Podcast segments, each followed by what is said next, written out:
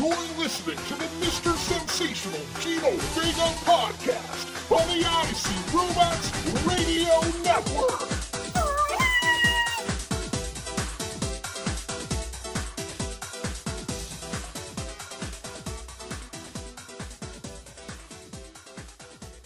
What is up, everyone? It's me. It's me. It's Gino V, Mr. Sensational Gino Vega, coming to you with episode 28 of the Mr. Sensational Gino Vega podcast, presented by Uniqlo on the IC Robots Radio Network. Folks, I'm going to go out on a limb here and say that this week's episode merits very special episode status due to the fact that it's actually the second time I'm recording it. I recorded episode 28 last week, only to discover that the majority of the recording turned out horribly distorted. There was something wrong with the uh, port that I had the microphone plugged into, I believe. And typically, I take a break to sort of check things midway through. And of course, the uh, week that I chose to forego that check was the week that uh, the recording ended up being unusable. so I told uh, ISR, IC Robots, uh, the boss here at the network, um, that I would attempt to re record it in enough time to uh, be out and up for your listening pleasure last Wednesday. But he also reminded me that last Wednesday was the uh, presidential inauguration here in the United States of America, and he figured people might be busy anyway, uh, either enjoying the festivities or um, mourning the loss of the country to um, radical communism under left of Stalin, um, President uh, Joseph R. Biden.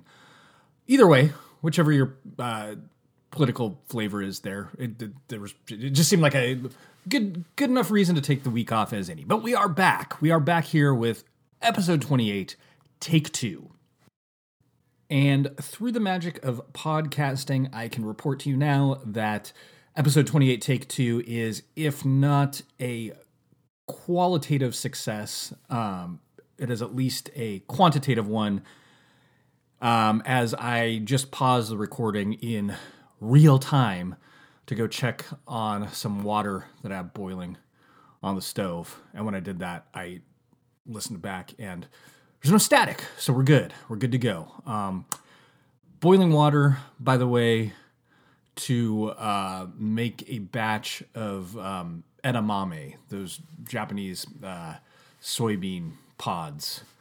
Um, making those and roasting some garbanzo beans in the oven um, because it's a rather gloomy day here uh, around the manor, the sensational manor in Napa, California. It's kind of interesting because when I sat down to record episode 28 the first time around, it was practically a spring day in January. It was warm, sunny, the birds were chirping.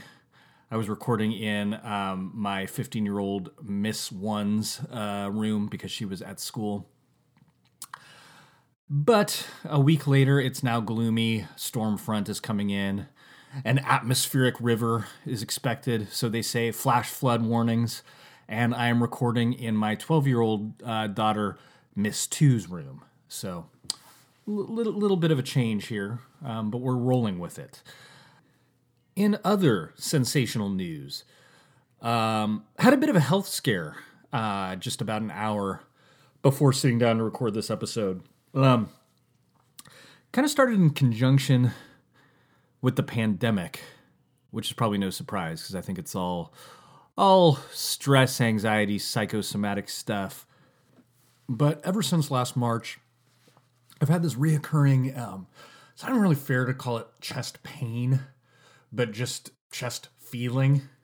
Um, and particularly at times when I'm feeling stressed out or run down, um, this feeling will kind of emerge and then start to radiate kind of into my arm and my back. And so it, it's a very vague um, uh, echo of what is always uh, described as classic heart attack symptoms, you know, um, chest pain radiating into the left arm, pressure in the back, et cetera, et cetera.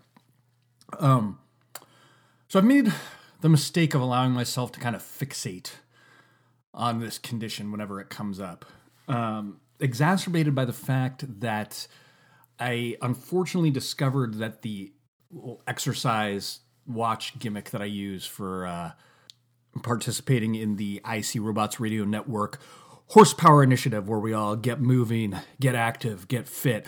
Uh, it shows my I can look at my uh, heart rate at any given time, and I can see my uh, average resting heart rate. And I have noticed that, and this is actually probably a good thing, but I've noticed that my average resting heart rate on a perfect day, a day where I went to bed early the night before, no drinking, no extracurriculars of any kind, um, on a day when I wake up in that state, that day, my average resting heart rate is down around the low 60s, may, can even get as low as like 59, 58, which, um, of course, I uh, allowed myself to fall down the rabbit hole of uh, researching what these numbers mean in um, online. Um, something that is probably not um, the uh, best move doing medical research online. But even knowing what a bad move that is, considering my personal psychological makeup, I let myself do it instead anyway. So um, yeah, so I figured the, the average resting heart rate that I have on a, on a perfect day is actually uh, out there as like a very healthy sign for someone my age and demo. The problem is on nights where you know I uh, maybe get a little too uh, taken with uh, Fire Pro or Yakuza Zero or watching UFC or whatever, and I, I get a little manic and stay up a little past the witching hour. Maybe have a few cold ones. When I wake up the next day after that, I have a significantly higher resting heart rate that next day. Not, not still well within the range of healthy, but you uh, you know you start to you know it's kind of jarring to like see you know uh, oh the choices that I make lifestyle choices that I make you can see there's like a direct health correlation, coupled with the fact that I'm well into middle age at this point, so it's not like when I was 30 and the notion of having a heart attack or something was just not even on the table. It's kind of occurred to me lately. It's like, oh, you're kind of in that range now where you never know what might jump off. So anyway, gotten into an unhealthy headspace of sort of obsessing over heart rates and chest feelings, et cetera, et cetera.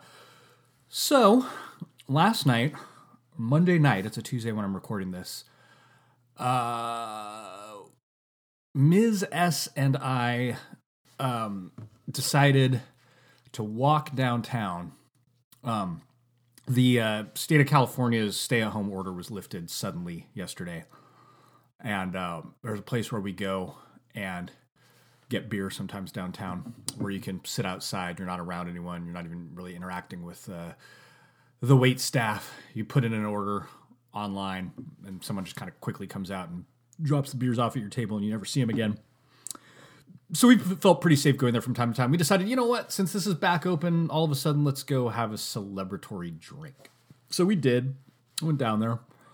But then that led to um, just kind of having a little a few more celebratory drinks when we got home and i ended up playing video games. And typically on a monday night i'd be going to bed at uh, like 9 or 10 but i stayed up till like 1.30 feeling the effects this morning when i woke up and feeling the chest feeling. And um, just kind of allowed myself to spiral in that headspace. So anyway um, by a couple hours ago when I was driving Miss Sensational 2, my 12 year old, to school. Um, on the way back, started having like a full blown. If anyone watched The Sopranos back in the day, one of those full on Tony Soprano panic attacks. Like I literally, I thought I was going to pass out. Doesn't normally happen to me that badly, but I just, I was like, oh my god, I, am actually having a heart attack, or I'm having a debilitating panic attack, and I'm going to pass out from. Either way, this is not good. But rolled down the window, just kept on keeping on. Made it to the park where I did a few laps, got back in the car, got home, and it's all good in the hood. I'm here, I'm alive, I'm speaking to you, and hopefully we'll continue to do so for some time because uh, I don't think I'm not not really ready to uh, depart the mortal plane just yet. Folks, I think it's probably safe to say that if you're listening to this show, you very likely came here by way of the other shows and content on the IC Robots Radio Network, uh, notably IC Robots flagship uh, Stuck at Home show, the IC Robots show before that, the Toys R Us Report podcast before that, um, as well as IC Robots um, recurring This Boring Life shows that he puts out from time to time. If for some bizarre reason you're here um, in a vacuum, you're not uh, here by way of the larger network, uh, look up the uh, the network feed on Apple Podcasts, Spotify, Google Play, anywhere, all of the usual podcast suspects. Seek out the feed, subscribe to the feed, check out what's been coming down the pike because there's been some good ISR content of late. And um, today, I want to uh, kind of piggyback on a few topics that he has been covering. I want to give a shout first to the most recent episode of the This Boring Life podcast, available wherever fine podcasts are procured, available right this moment for your listening pleasure, in which ISR tackles um, a look back at his history with portable music players, beginning with a transistor radio he had as a youth uh, going from there to the age of the Walkman, from there to um, the beginnings of uh, BitTorrent style sharing platforms like Napster, and then on to uh, MP3 players, all the way up to where ISR's portable music listening life finds him in 2021. I thought this was a fascinating show and a fascinating topic because it caused me to think about my own history with uh, music storage mediums. And it's fascinating to me because it's a technology that has changed so dramatically over the last 20 years, but happened in such just abrupt leaps, I guess, that I almost didn't notice it happening. It's funny because when I started listening to the show, I was realizing that ever since I was a child, I too always had some kind of portable music player. I think I started out as well with some kind of transistor radio gimmick, and then for sure did the Walkman thing, did the CD man thing. Um, I briefly did the iPod thing, and then for the longest time now, I've been a phone streaming guy. Uh, but it was crazy because th- these players were so integral to my daily life growing up that in my case, I can't really vividly remember them. And it's weird. It's like I know for a fact my whole time through high school I had a Walkman, but I can't remember which one it was. I do remember at one point I had one of the yellow sports because those are pretty distinct and pretty easy to remember. And by that point, I think that, that they were just ubiquitous. That's like kind of if someone had a Walkman, almost. It seems like that was the type that they had. But I know I had some other models before that. Um, but yeah, I, I cannot vividly remember the devices that I used to listen to music. I can't remember how I got them, um, where they came from, what happened to them. Um, it's really strange. But I, I, I, and I was talking to ISR about this, and I think it, it's because they were just such a kind of grafted on thing, like this cyborg attachment to my body that I didn't even really notice um, the specificity anymore. It was just, it was like you don't think about your ear over the course of the day. You don't think about your nose. You know, it's just there, and that's how attached I, I was to portable music players. But it's also fascinating because um, uh, ISR was talking about a lot of time spent fastidiously curating his online music collection at a certain point, and I right there with him, just spending hours making sure all the album artwork was in there correctly, volumes are properly calibrated, uh, genres were correct, et cetera, et cetera. Um, and that was a big thing for me for a few years. But it's funny because even that now is just kind of faded because I, I I personally use Apple Music and that stuff. It's all kind of just comes as is now. Um, so yeah, it, it's funny how how on one hand dramatically and quickly these storage mediums change, but it's almost so dramatic and so quick that it's too gradual to really notice in the moment. So do yourself a favor, hop on over and check out that episode of This Boring Life.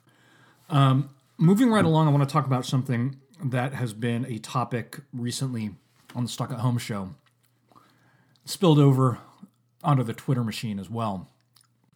Um, ISR put out there the idea of um, Captain America, the Marvel comic book character Captain America, versus Batman, and which one would win in a fight, in a battle for the ages. And I figured I would throw my own hat in the ring there and say that unequivocally, I feel that Captain America would win. I feel he would leave the contest with less of himself than he entered it with, far less of himself probably. Um, ISR had posted online a picture of a bloodied, bruised, tattered Minimate cap, and that's exactly how I picture him after his um, Mortal Kombat with Batman. But I feel that Captain America has to win that fight, right?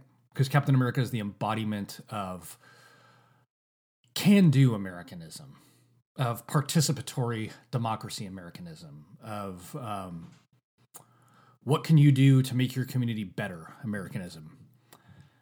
Batman's kind of a weird, like anarcho libertarian. We can't have that win. I mean, I, li- I like like Batman as much as the next guy, but if you really think about what Batman stands for, we all really have to hope and pray that that greatest generation optimism and gallant spirit would overcome Batman's cynical fascism. Meanwhile, um, on the Twitter machine, some people got to talking about Batman versus Wolverine. And uh, in that matchup, I'm Batman all the way because Wolverine it would come at great personal cost to Batman, the victory would. But Wolverine, uh, Batman would think circles around him and, and just and ultimately decimate him. But in any case, this all got me thinking to um, something that I was really into when I was in, I guess, like junior high school age. I got heavily into the Marvel Superheroes role playing game that was put out by, I believe, TSR, uh, the D and D company at the time, prior to Wizards of the Coast. Um, got into that, and then I got into there was a, a DC uh, role playing game as well, and I don't think I ever actually owned the full blown DC role playing game rule book but there was like a companion kind of stripped down version that was specifically Batman. It was like the Batman role playing game using the DC rules, but it was just like Batman stuff. So kind of street level, gritty, grimy level, which has always been my wheelhouse when it comes to the to the uh, big two comics. Like you know, I'm a Daredevil guy, I'm a Batman guy, I'm a Captain America guy. I mean, Captain America in, in Batman too. You know, they, they can hang at the the cosmic level, of course, but um, I was always more a fan of those um, guys that really were comfortable taking it to the streets. You know, they were busting heads in warehouses, and uh, uh, if they had powers, it wasn't. Um, it was as much due to the fighting spirit and the will that they conjured from within than it was any like cosmic shenanigans. Um, so in the case of those role playing games, I used to find it um, really uh, gratifying to take a character like Batman, who was kind of underpowered in the greater um, superhero universe, and figure out a way to present them stats wise in their respective role playing games in a way that made them statistically as powerful as some of the more powered characters, but but find creative ways to like justify why um, their stats uh, were as high as someone with far greater superhuman abilities. So like I would I, I made like a Marvel uh, role playing game version of Batman and gave him incredibly high strength uh, rating. But my justification was that it was just due to his martial arts training and due to just that kind of Batman zone that he gets into. And I also I created a Marvel Universe uh, Joker, and I gave Joker superhuman strength as well um, just based on his uh, psychotic monomania. In any case, great stuff from IC Robots. As always, uh, the beauty of the IC Robots radio network for me as a listener is that by listening to folks talk about these ordinary things, these ordinary memories, these ordinary stories, but in an elevated way, it gets me thinking about my own life and just just a nice nice uh, springboard for conversation hopefully with others but even if not with others in your own mind in one's own mind in my own mind. I've definitely had had many a monologue with myself after listening to isr spin his yarns. Totally normal right? Let's talk for a second about mutants and perspective for those of you who have listened to previous episodes of the Mr. Sensational Gino Vega podcast, you may have heard me discuss mutants before. Most recently, during the Washington, D.C. Capitol riots, I described it as a mutant attack. Um, but I haven't really talked about what I mean by mutants and mutantism. Uh, but it's something that is seems to be fairly pervasive these days. Very unfortunate. And I feel like it is all of our duties as citizens to try to combat mutantism. So when I speak of mutants, I am talking about individuals who have gone so far afield to the absolute fringes of social thought and social discourse that their behavior and actions have become not just uh, unhelpful to the community at large, to this social construct that we all inhabit, but they are actively against it. They are the mutants among us who sow discord, who want to actively precipitate a Mad Max future. A future that sadly seems likely, but not necessarily inevitable. Now, the reason I use the term mutants, part of it is, you know, it's a joke, it's a bit. Um, but it also, it's because I feel that these people cannot all be quote unquote bad people at their core. They are simply people that have been let down by the community at large, uh, forgotten, um, been led astray by mutating elements. And so there are people that one can hope could be brought out of their mutant state. I think of it like the video game Defender. Remember in Defender when you were trying to save the little glimmering people? But then when things got dire enough, the people mutated and turned into those angry red, kind of red skull looking creatures. That's mutantism. That's the, that's the process of being mutated, of allowing, you know, hate to uh, color your worldview. And that's, I think, what we all, as um, responsible citizens of the world, need to guard against and help bring back from. But I also want to make clear mutantism is not uh, specific to any particular ideology. It's it's the it's all various iterations of the mutant ideology. So while we have seen many examples recently, high profile examples of mutantism with a right wing bent, um, that one being a particularly problematic strain of mutantism just because of the level of mainstream support it was receiving um, by way of having a mutant as the chief executive officer of the country. Um, but there's mutants of all stripes. And I know uh, right wing mutants often attempt to deflect by claiming that um, people like myself that are just trying to hew more to a responsible road, uh, road of caring for others, of caring for the community.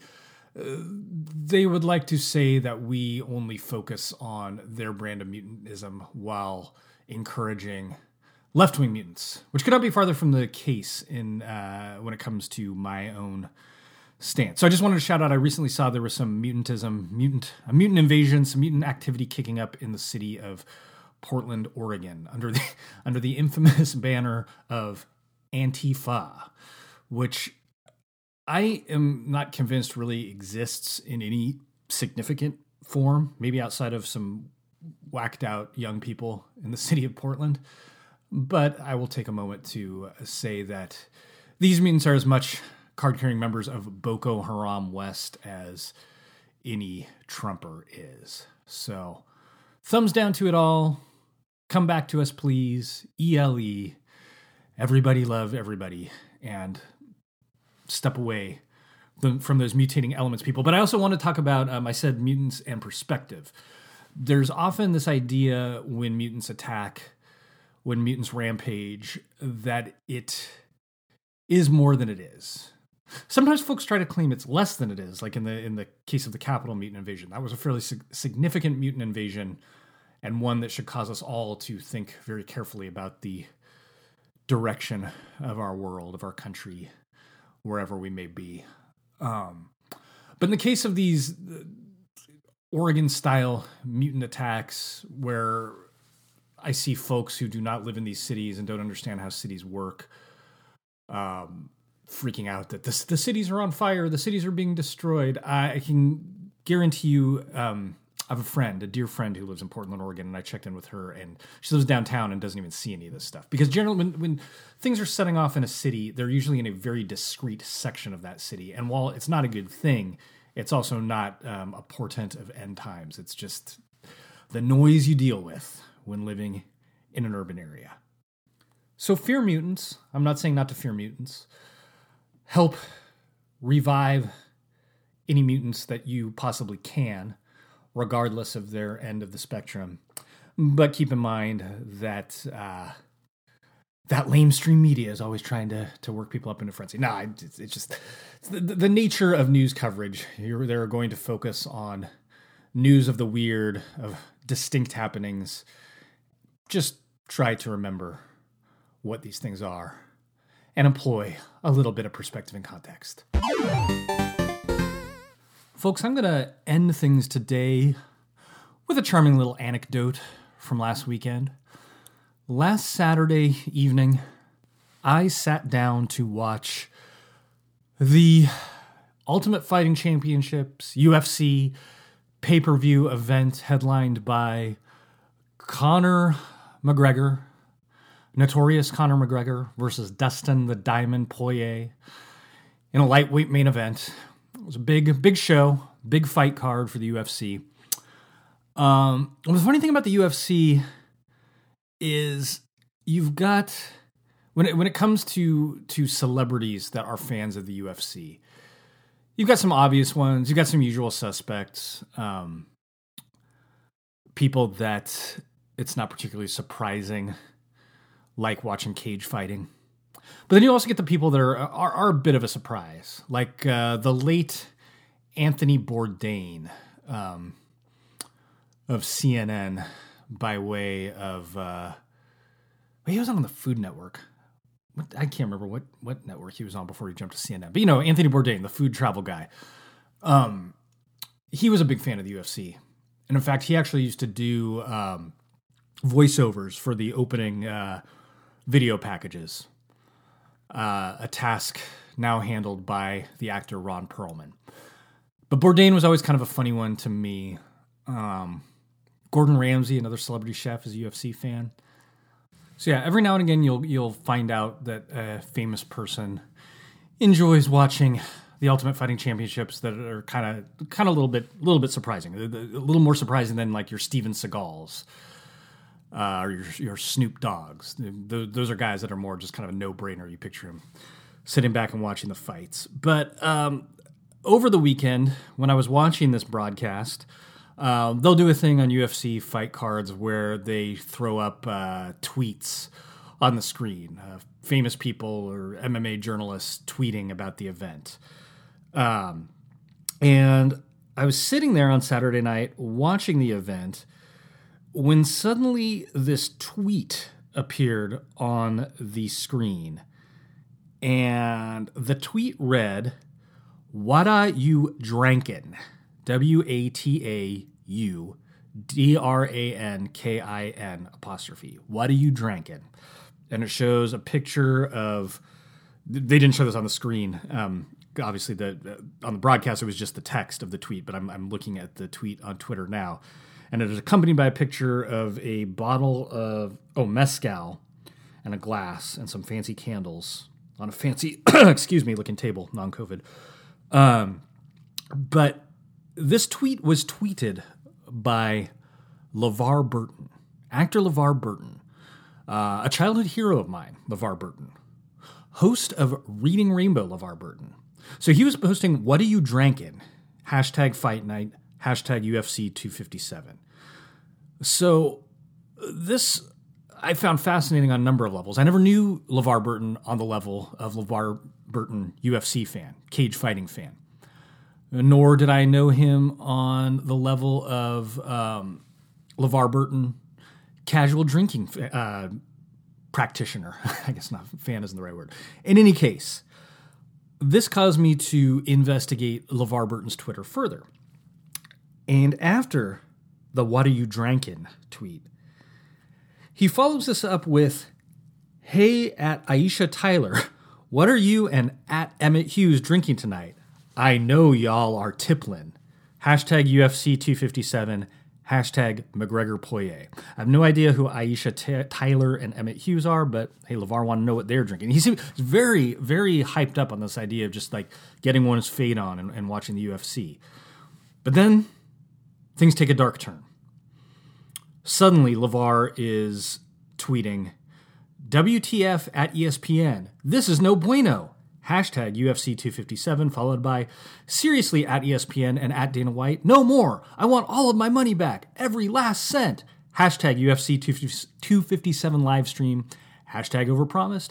Hashtag underdelivered. Hashtag never again. And the problem is, um, for many viewers, myself included, on the west coast of the United States, the pay per view feed went down uh, during the show. For me, it was just a second. LeVar, it seems like it was uh, more of a consistent problem for him. But no one wants to spend $70 on a pay per view event to have the stream not stream perfectly. Um, particularly when uh, that $70 reflects a recent price increase on these already very inflated UFC pay per view prices. But what are you going to do? I, much like it seems like our man LeVar is, cannot get away from my addiction to watching UFC. So I pay these ridiculous costs for iffy streams of events that pretty much all, always do live up to the hype. I, I very rarely walk away from a high profile UFC show not entertained. But in any case, I, I just I, I found that endearing that I was kind of living parallel lives with uh, LeVar because I looked up to LeVar as a child where um, you know, Mr. Rogers was kind of this this fatherly or grandfatherly elder figure, and same with the adults on Sesame Street. I think LeVar might have been a bit younger when he was hosting Reading Rainbow when I was a kid, because I always thought of him more as like a cool young adult, um, like older brother.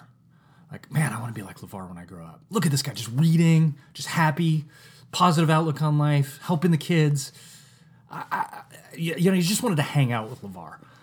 So I think it's kind of nice that uh, in middle age, uh, I guess I kind of grew up to be like LeVar, sitting at home on a Saturday night, drinking, watching UFC, and getting irate when the stream goes down. Folks, with that, I am out. This is Mr. Sensational Gino Vega with episode 28 of the Mr. Sensational Gino Vega podcast, presented by Uniqlo on the IC Robots Radio Network, signing off. Butterfly in the sky, I can go twice as high. Take a look, it's in a book, a reading rainbow. I can go anywhere, friends to know and ways to grow, a reading rainbow.